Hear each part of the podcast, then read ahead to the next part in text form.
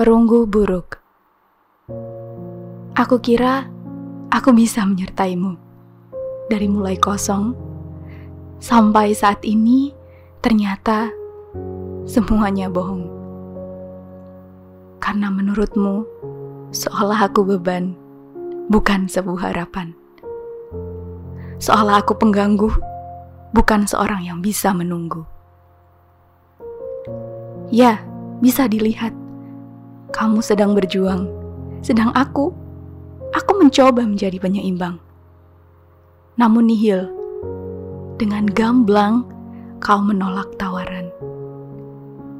Sedang aku bimbang, sedang aku menahan tangis mati-matian. Telah lama menunggu rindu, kau malah menyatu dengan perunggu seolah aku tak tahu menau. Terima kasih atas lukamu.